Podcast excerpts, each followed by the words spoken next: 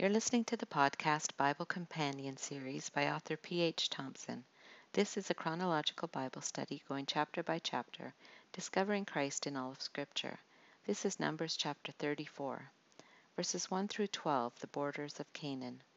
Still preparing the Israelites to cross the Jordan into the Promised Land, God tells Moses what the borders of the land will be to the north, south, east, and west.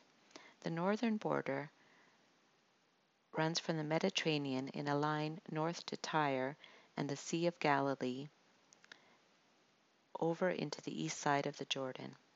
The southern border begins in the desert near Edom in the east and goes beneath the Dead Sea and south of Kadesh Barnea and ends at the Mediterranean Sea. The western border would be the Mediterranean Sea and the eastern border would be a straight line from the a city north of the Sea of Galilee through the Jordan and the Dead Sea in the south. This was what God appointed for them.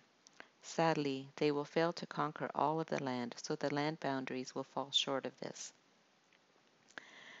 Verses 13 to 15 Land already assigned. Moses tells the Israelites, Assign this land by lot as an inheritance. The Lord has ordered that it be given to the nine and a half tribes, because the families of the tribes of Reuben, the tribe of Gad, and the half tribe of Manasseh have received their inheritance. These two and a half tribes have received their inheritance east of the Jordan, across from Jericho, toward the sunrise. We saw this in the previous chapter. The tribe of Manasseh will be divided in half and receive land on both the east and west side of the Jordan. The two and a half tribes in the east have already been assigned their inheritance. Their families and animals will stay behind while the men cross over to battle with their brethren. And only when every other tribe has received their land can they return to claim theirs. We studied this in Numbers chapter 32.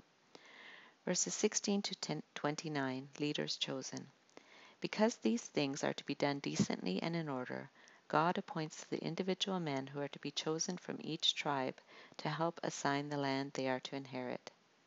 Two of them are Eleazar the priest from the tribe of Levi and Joshua the son of Nun from the tribe of Ephraim. They were the overall leaders. Notable among the other ten tribes is Caleb from the tribe of Judah, one of the faithful spies from forty years earlier, who would now be elderly. Gad and Reuben aren't mentioned in regards to the western tribes because they have already been assigned in the Transjordan. Scarlet threads. So, what scarlet threads or hints of Jesus Christ or application to the gospel do we find in this chapter? God appointed the boundaries where they were to live. He does that for all people, including the length of our lives. The land will be assigned by casting lots. The outcome of this seemingly random process will be directed by God. Casting lots ended once the Holy Spirit was given. God chose them by name. Likewise, leaders are chosen and appointed publicly, and hands are laid on them.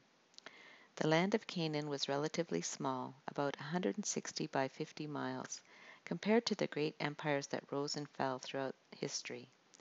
But they were to be content and thankful because, other than the battles, God was giving them, a land with large, flourishing cities you did not build, houses filled with all kinds of good things you did not provide, wells you did not dig, and vineyards and olive groves you did not plant. So believers may not have much in this world, but we have an inheritance that does not perish, spoil, or fade, and it's reserved in heaven for us. Proverbs 37:16 says, "Better the little that the righteous have than the wealth of many wicked." You've been listening to the podcast Bible Companion series by author P.H. Thompson. If you enjoyed this podcast, please subscribe and comment. Continue listening for Numbers chapter 35. May God bless the study of His Word.